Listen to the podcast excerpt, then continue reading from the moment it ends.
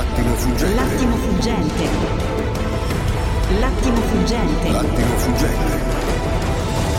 L'attimo fuggente. Con Luca Telese, dove la vita italiana viene analizzata, messa in discussione e a volte apprezzata.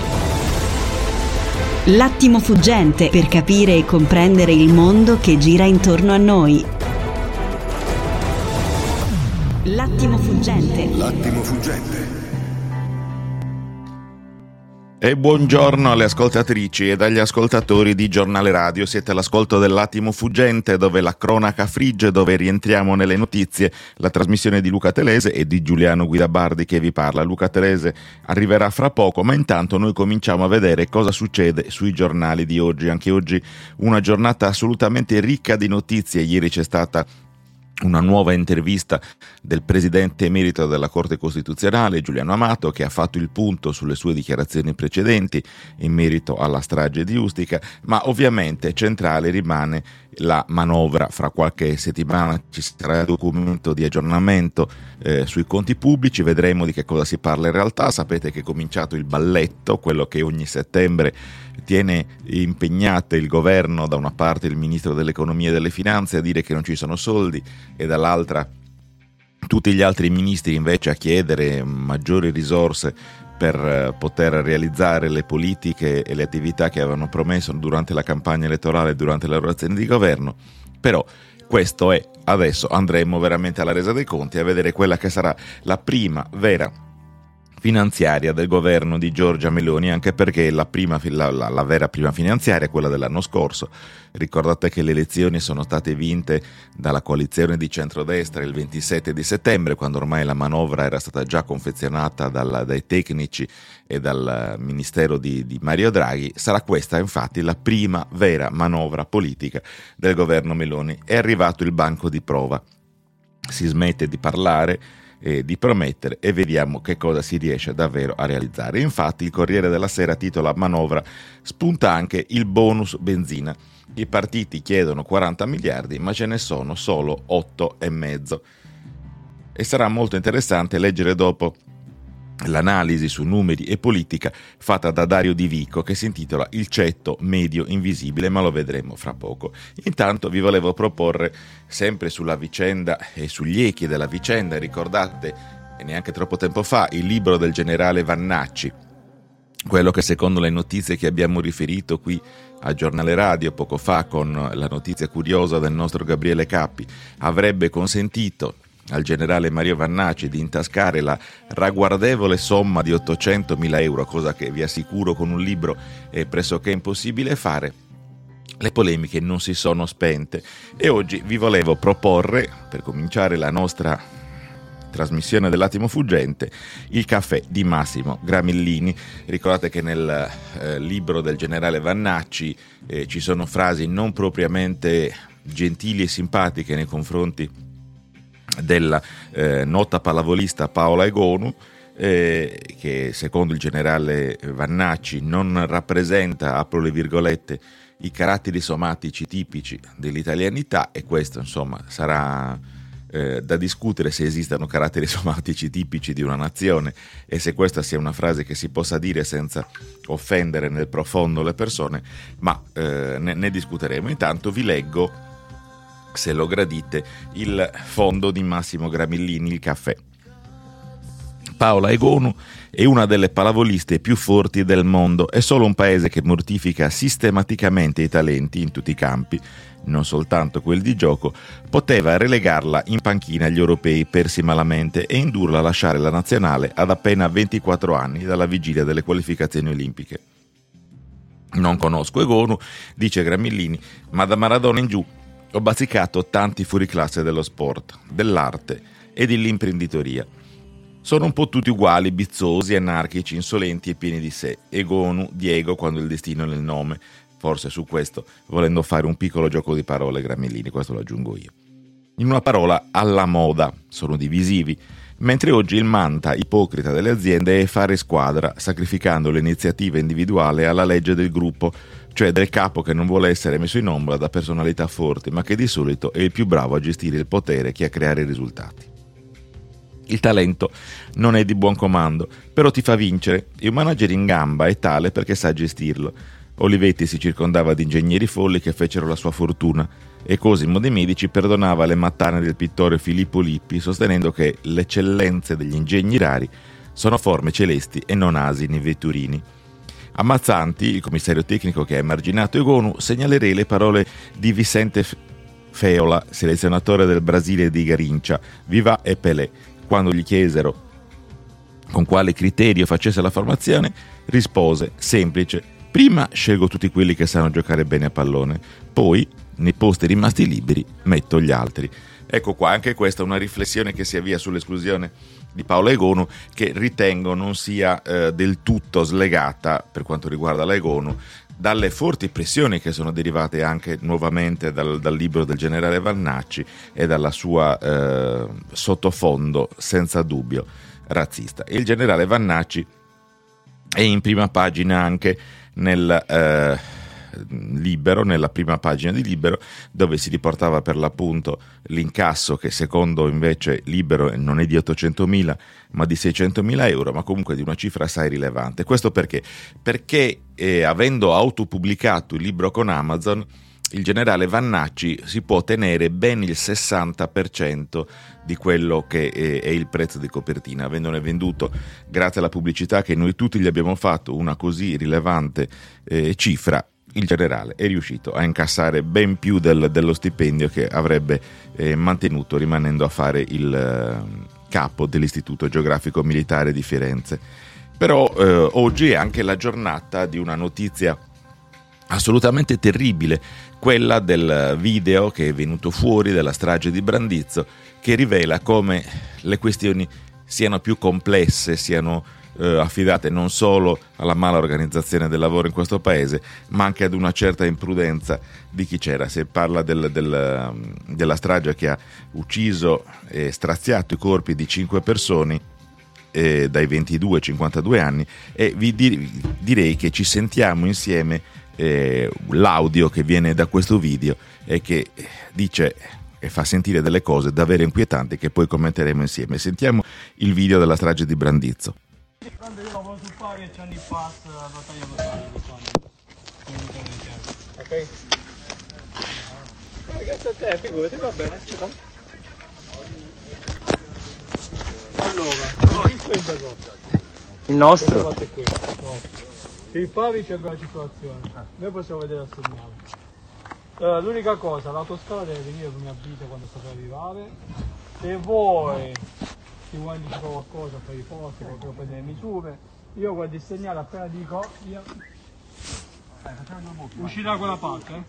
Perché i treni passano qua, devo passare tutti i treni. Alle 10.40 c'è l'ultimo treno.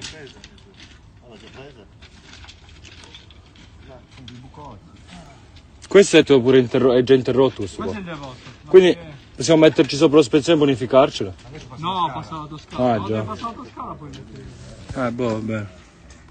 Madonna mettiamo che passa la scala, la cosa è l'altra. Abbiamo interruzione. Ragazzi se vi dico il treno, da quella parte. Eh? Cappare. Ok. Se il treno che parte passate? Di qua!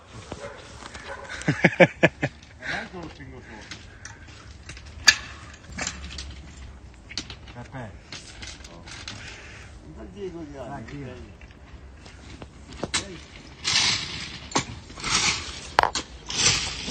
Venga a dare la mano, socio. Eh, ma non fa bella vita.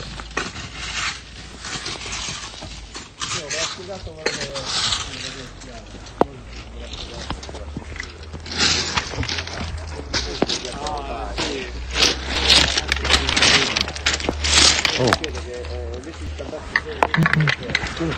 Come di là? Vabbè, ah, cosa devo fare? No, no, tieni un po', che cazzo ne so io? Dai, dai, sono bruciato. Non lo so io. Guarda quella lì. Travi l'acqua.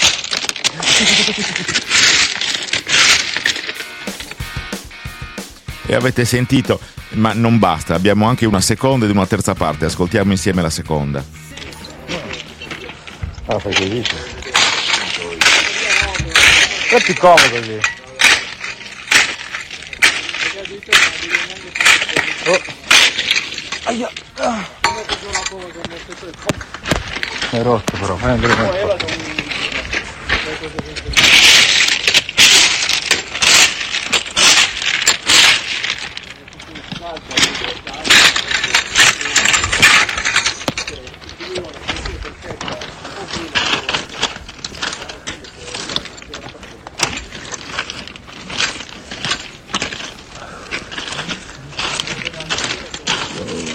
Non abbiamo neanche introduzione ancora. Che cazzo segno?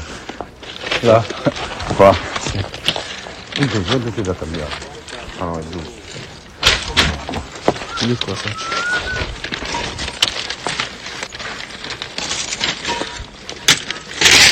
Aspetta, aspetta, vieni fin qua.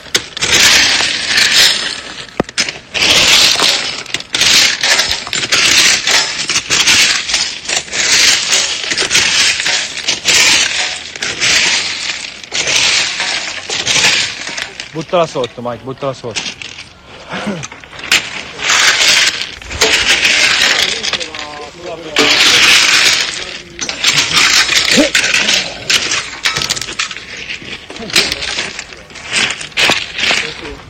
stai fumando sta, sta sigaretta che sa di merda.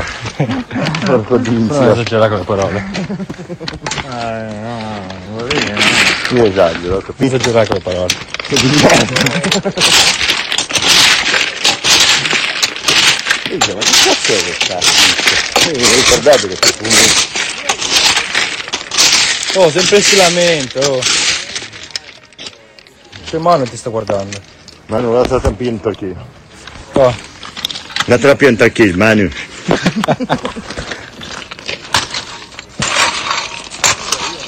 abbiamo fatto un squadrone! Siamo come l'esercito!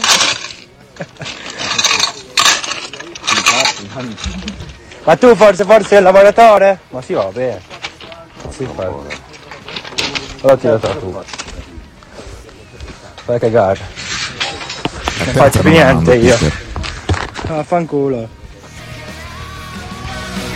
Ecco qua, questo è il, è il terribile audio della strage, di quello che ha preceduto per di qualche minuto la strage che poi è avvenuta. E su questo, dei tanti titoli che i giornali italiani oggi eh, hanno per commentare la notizia, mi pare che sia davvero il caso di eh, dare nuovamente una medaglia al manifesto perché pubblica una grande foto della corona di fiori sopra le bare e intitola Vite vendute. Se dico treno dovete spostarvi. L'ultimo video di Kevin Laganà è da brivido, il giovane operaio nel cantiere della strage di Brandizzo e una voce avverte io guardo il segnale, appena dico via. Lavorare senza i treni fermi era insomma la prassi e non le eccezioni, come in tragedie precedenti. Ecco perché questo audio riporta l'attenzione sulle davvero miserevoli condizioni in cui siamo costretti tutti quanti a lavorare in un paese che si sta sfasciando non solo dal punto di vista delle infrastrutture, ma anche dal punto di vista etico e morale della tenuta civile e della capacità che abbiamo di rispettare noi stessi, la nostra dignità e la dignità del lavoro. Siamo arrivati alle 7.30, ci fermiamo come sempre per una piccola pausa di pubblicità, ma fra pochissimo torniamo in onda per altre notizie e altri commenti. Intanto vi ricordo di mandare i vostri messaggi audio e scritti al 334 11 11 622. Siamo sempre su Giornale Radio, la radio libera di informare e Giuliano Guidabardi vi dà appuntamento a fra pochissimo. Attimo fuggente. L'attimo fuggente. L'attimo fuggente con Luca Telese ritorna tra poco.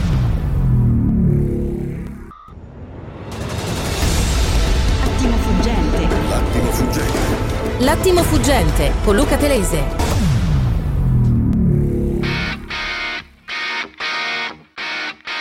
E rieccoci, siamo tornati in onda sempre sull'attimo fuggente, sempre su Giornale Radio, la radio libera di informare e siamo sempre qui per fare il punto sulle notizie che hanno animato la giornata di ieri, che annunciano la giornata di oggi e per sentire non solo i miei commenti ma anche i vostri che vi invito a mandare al 334 11 11 622 la radio libera di informare, giornale radio senza filtri, li manderà in onda e insieme commenteremo quello che avete detto come sempre.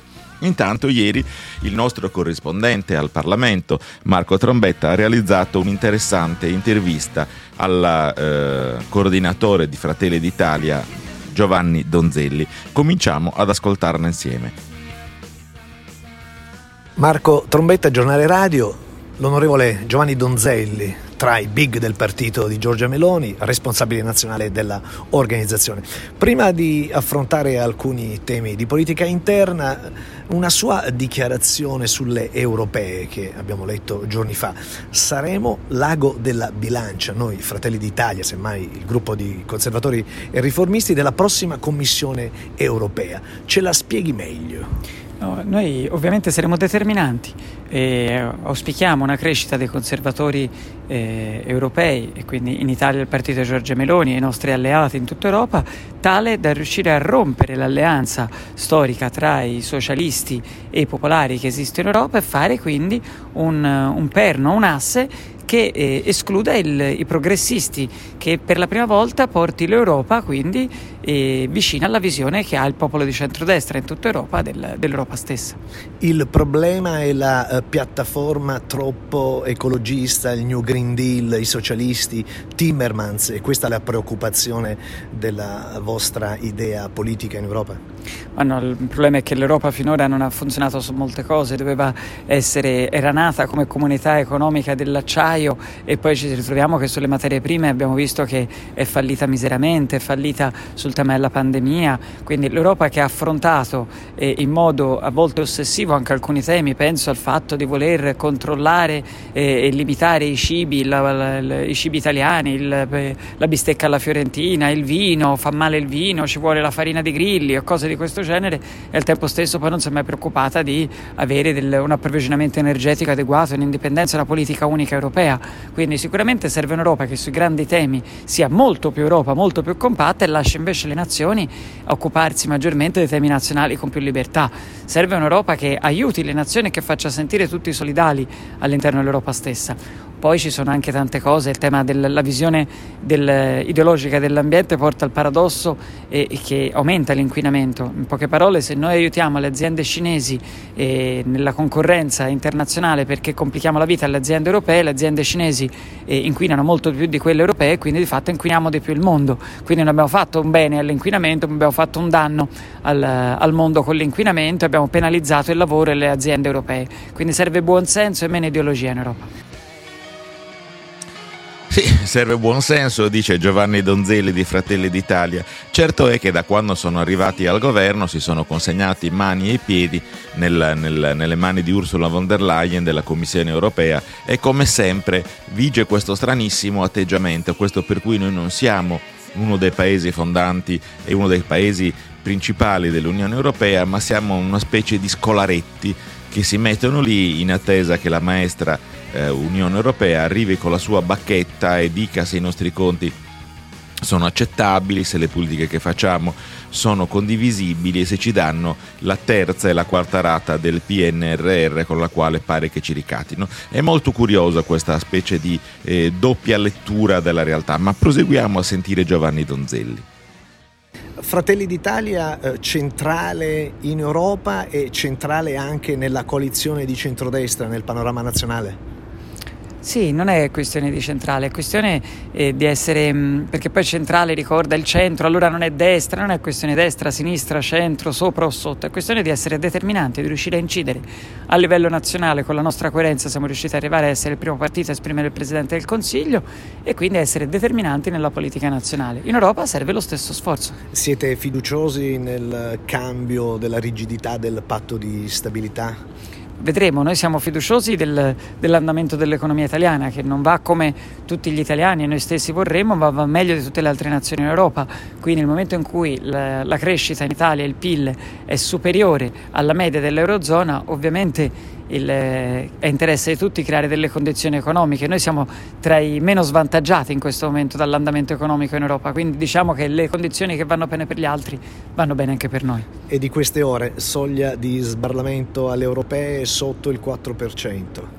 Guardi, vedremo, non è una nostra preoccupazione, lo è stata in passato, eh, ci siamo sfidati con la soglia del 4%, una volta non l'abbiamo superata, la volta dopo l'abbiamo superata, questa volta non abbiamo problemi di soglia evidentemente. Se altri partiti chiederanno questo ci confronteremo serenamente, non, abbiamo, non è una questione ideologica per cui ci sono i muri se la soglia sì o la soglia no. azione di governo, politica interna. Eh, abbiamo Abbiamo il successo oggi, che intanto dopo che Giorgia Meloni era stata a Caivano, oggi abbiamo visto un blitz importante delle forze dell'ordine, quindi alcuni, mentre alcuni dicevano va a fare le passerelle, ha riportato la legalità. Stiamo iniziando a bonificare quella zona come le tante periferie dell'Italia dove invece la legalità è sospesa. Stiamo cominciando, sì, perché l'altra notizia di oggi è il grande blitz delle forze dell'ordine a Caivano dopo la visita del Presidente del Consiglio Giorgia Meloni che aveva promesso una, virgolette, azione di pulizia. Le forze dell'ordine ieri hanno fatto un grande blitz con eh, numerosissimi arresti e mi spiace non poterne parlare oggi qui in diretta, ma lo faremo sicuramente fra poco con Luca Telese perché su questo ci eravamo confrontati basta la polizia, ci vuole l'esercito. Io dicevo che la polizia potenziata adeguatamente e resa e messa nelle condizioni di poter operare sarebbe stata sicuramente sufficiente per dare una mano a quel territorio così sfortunato e così abbandonato e infatti mi pare che questo abbia cominciato a succedere senza nessun bisogno di militarizzare le nostre città, i nostri parchi e lasciare i militari a svolgere l'importante ruolo che devono svolgere per uh, il, le, loro, le, loro, funzioni e i loro scopi istituzionali. Ma mo- molte altre provocazioni vengono dal proseguio dell'intervista che Marco Trombetta ha realizzato a Giovanni Donzelli e che ascoltiamo ancora insieme. Per quanto riguarda è iniziato il dibattito sulla legge di bilancio. Eh, il Premier ha detto che bisogna correre tutti di più perché il Paese deve correre eh, di più qual la, le, quali sono le priorità di, questa, di questo governo? Il lavoro, la famiglia e ovviamente il far ripartire l'economia. Troppe volte abbiamo raccontato, hanno raccontato anzi agli italiani che si, pot- che, le- che si, poteva battere la povertà per decreto col reddito di cittadinanza, che si poteva dare la dignità al lavoro con una legge, non è così. Per dare dignità al lavoro, per eh, eliminare la povertà, è necessario far funzionare l'economia, dare la possibilità a chi produce lavoro di poter creare lavoro e poter far correre questa nazione. Al tempo stesso dobbiamo aiutare le famiglie e anche chi per tutti questi chi nonostante tutto questo non ce la fa, dobbiamo ovviamente dare una mano a chi rimane indietro se ha voglia di fare. Sul super bonus eh, Conte dice che ha creato un milione di posti di lavoro. I suoi colleghi dicono che peseranno sulla legge di bilancio per circa 70 miliardi di euro. È stato un disastro, è stato un disastro eh, comunicativo, economico, aziendale. Oggi sono aziende che stanno fallendo perché questi, eh, i crediti sono, nel frattempo non, si, non riescono più a essere piazzati sul mercato perché era un sistema che non poteva funzionare. Nel frattempo c'è stato l'aumento dei costi delle materie prime per cui diventa molto più caro è molto più difficile fare qualsiasi altro intervento e questo ha complicato anche i piani del PNRR, manca la manodopera in Italia e poi il sistema non ha funzionato, è stata un, una bolla che ha aumentato il debito e che eh, ha creato ingiustizia sociale, perché pensare di far pagare anche al povero, perché ricade sulle casse dello Stato, ristrutturare i castelli dei ricchi è una follia.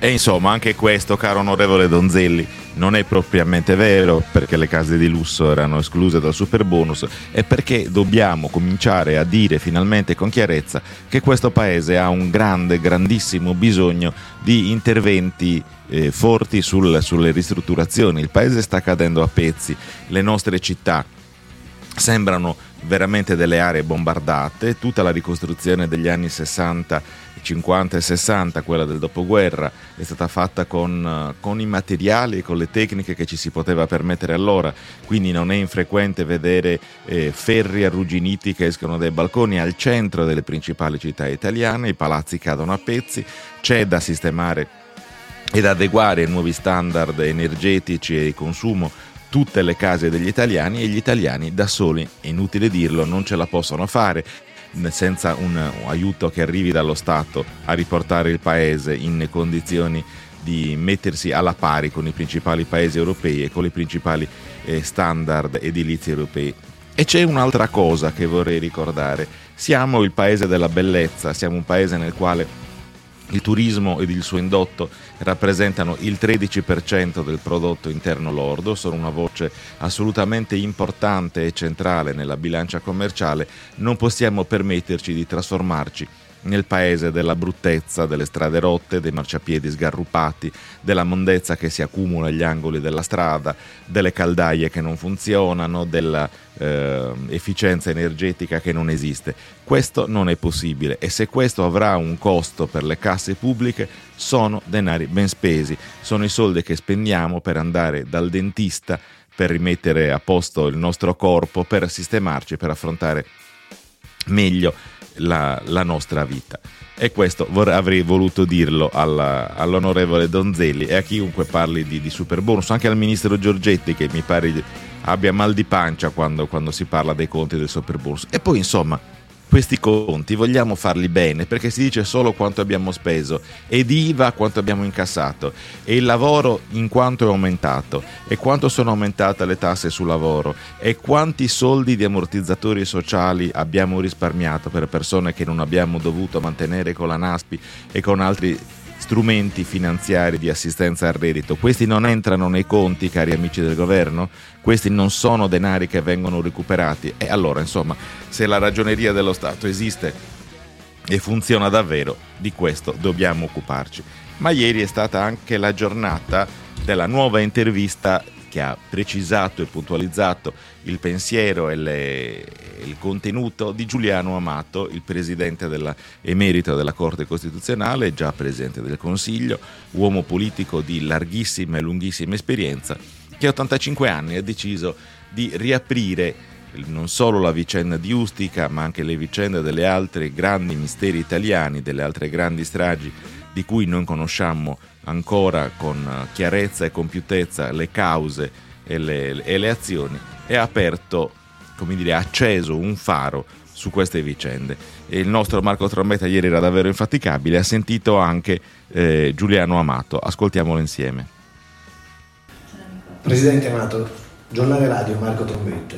Lei parla di un atto di guerra in tempo di pace nel territorio di un paese a sovranità limitata. Cosa intende dire? E poi è possibile immaginare una sorta di ragione di Stato sulle inchieste della strage di Ustica? Tutte le istituzioni lo hanno a posto?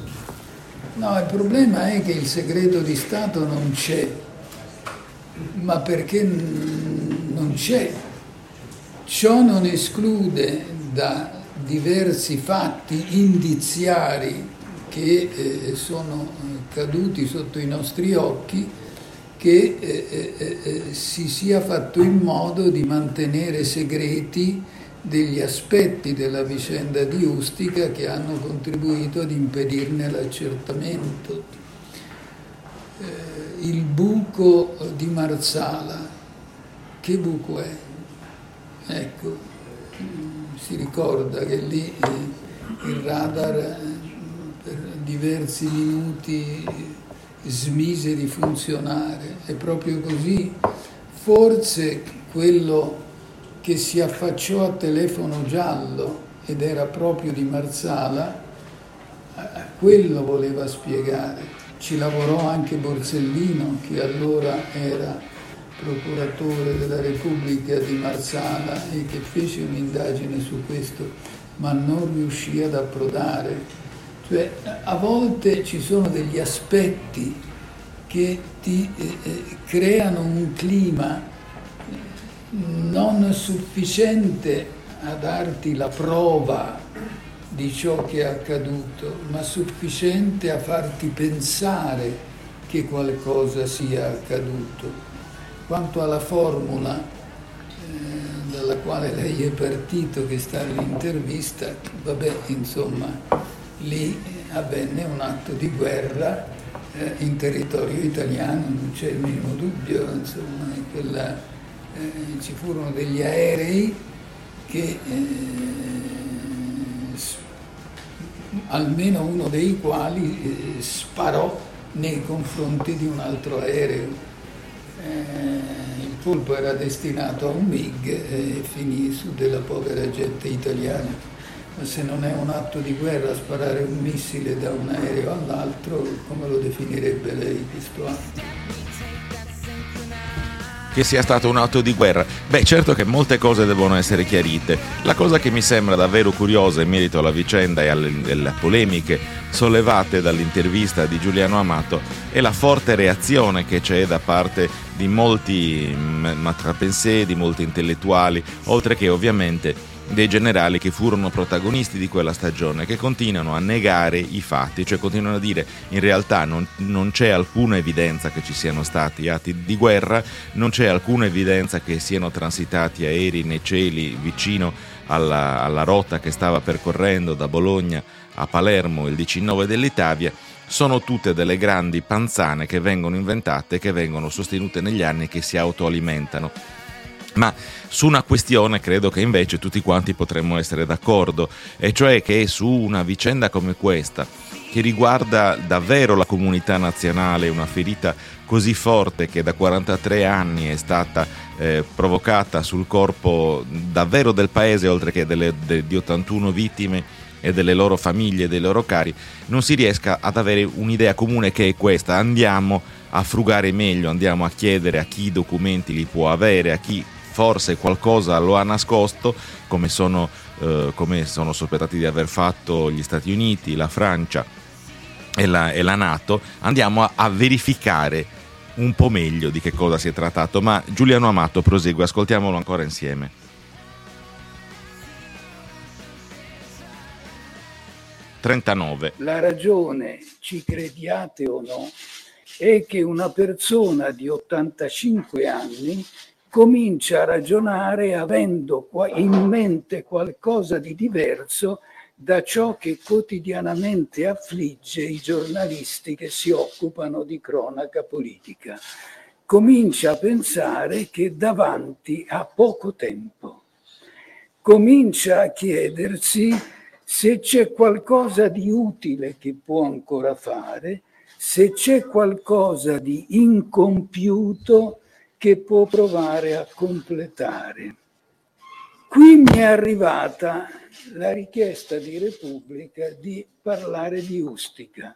Mi stava dentro. Avevo avuto contatti recenti con il Comitato delle Famiglie, con Daria Bonfietti in particolare. Avevo cominciato a pensare che questa ricerca a cui queste famiglie non rinunciano sta per arrivare a un tempo in cui diventa irrealizzabile perché si muore. Ecco il peso della mia età, anche prima.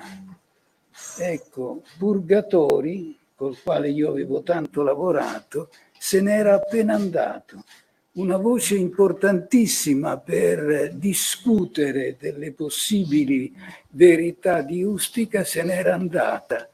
Altri che hanno vissuto la vicenda, che hanno la mia età, se ne possono andare. Beh, mi pare che anche questa sia una precisazione che avevamo eh, forse intuito già dal, dai microfoni di questa trasmissione, di questa radio, ma probabilmente un uomo che ha avuto responsabilità di governo così importanti come quelle di Giuliano Amato, che ha una lunghissima carriera, che è stato sottosegretario alla presidenza del Consiglio, ministro dell'Interno, per due volte presidente del Consiglio, in due momenti molto, davvero molto difficili per la nostra storia nazionale e poi presidente della Corte Costituzionale e che è stato sino all'ultima rielezione di Sergio Mattarella uno dei più papabili eh, presidenti della, della Repubblica, a 85 anni forse sente molto forte il bisogno di fare i conti con la coscienza e di chiudere quelle pagine che sono rimaste aperte e che la vicenda di Ustica sia una pagina rimasta aperta, davvero non c'è alcun dubbio. Proseguiamo a sentire Giuliano Amato dopo aver letto tutto quello che è stato scritto, io non ho ritrattato niente, cioè, ah, ritratta. Eh. Il microfono è qua, la voce è quella di una persona invecchiata che fa parte del tema. Eh, ecco. Presidente, metto un altro microfono insieme, magari. Questo dovrebbe anche amplificare la voce, oltre che... Boh. E non funzionano funzionano. Va bene, no? Eh, non mi chiedete di parlare più forte perché mm, non viene. Allora, no, eh, eh, ho letto che avevo ritrattato. Che cosa ho ritrattato? La verità su Ustica. Ma io non ho mai detto che stavo dando la verità su Ustica. Io ho scritto, lo ha poi trascritto Simonetta Fiori, che eh, eh, eh adottavo, face, portavo avanti l'ipotesi for, più fortemente ritenuta credibile, più o meno, tra quelle che sono state formulate, specificando che io non avevo alcuna verità da offrire e che il mio scopo oggi era quello di provocare, se possibile, un avvicinamento alla verità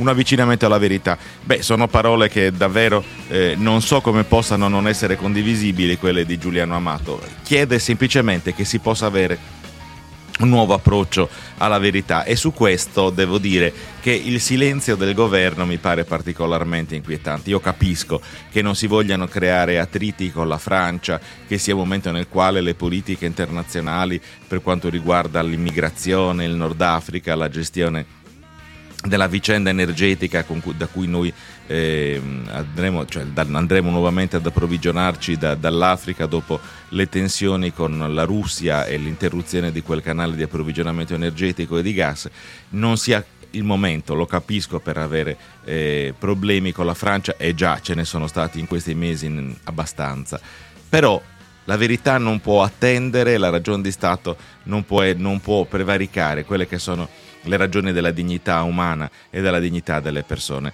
E allora lo chiediamo ad Amato, ci sono stati, ha creato attriti con la Francia, Presidente Amato? Chi ha scritto che eh, la mia intervista è fonte di eh, eh, attriti con la Francia ha voluto creare un attrito, ha, ha, voluto dire una cosa non vera, cosa che spesso in politica si fa, insomma, no? ma eh, è tutto lì, non risponde a verità. Insomma, Presidente Amato, risponde a verità, gli attriti ci sono, si creano delle, delle, nuove aperture con un paese con il quale il governo di Giorgia Meloni non, non va d'accordissimo, ci sono molte tensioni, ma anche questa si aggiungerà nel piatto. Speriamo che il governo però raccolga la sfida e chieda formalmente e ufficialmente alla Francia di riaprire tutti quei documenti che la Francia ha tenuto nascosto. Vi ricordo che già il giudice Priore che si era occupato dopo il giudice Bucarelli della strage di Ustica, aveva fatto 13, ben 13 rogatorie internazionali alla Francia con risposte in alcuni casi parziali, in altri negative e in alcuni casi con alcuna risposta. Quindi la, questa vicenda e le altre vicende dei misteri italiani meritano finalmente un momento di, di approfondimento. Noi siamo arrivati galoppando anche alla fine di questo nostro secondo blocco, ma c'è un'importante pagina internazionale da aprire, perché ci sono nuovi risvolti nelle vicende che contrappongono la Russia all'Ucraina, la Russia alla Nato o come direbbero i nostri commentatori il blocco occidentale alla, alla Russia e ai suoi eh, interessi e ne parleremo nella nostra prossima eh, nostro prossimo blocco che avremo fra qualche minuto. Come sapete sono quasi le 8 e quindi il momento del giornale radio dell'Oratonda, quello così importante, così ricco di notizie di giornale radio, la radio libera di informare. Noi lo ascoltiamo insieme e poi torniamo qui per commentare le notizie di politica internazionale con Alberto Fazzolo. Ci sentiamo fra pochissimo.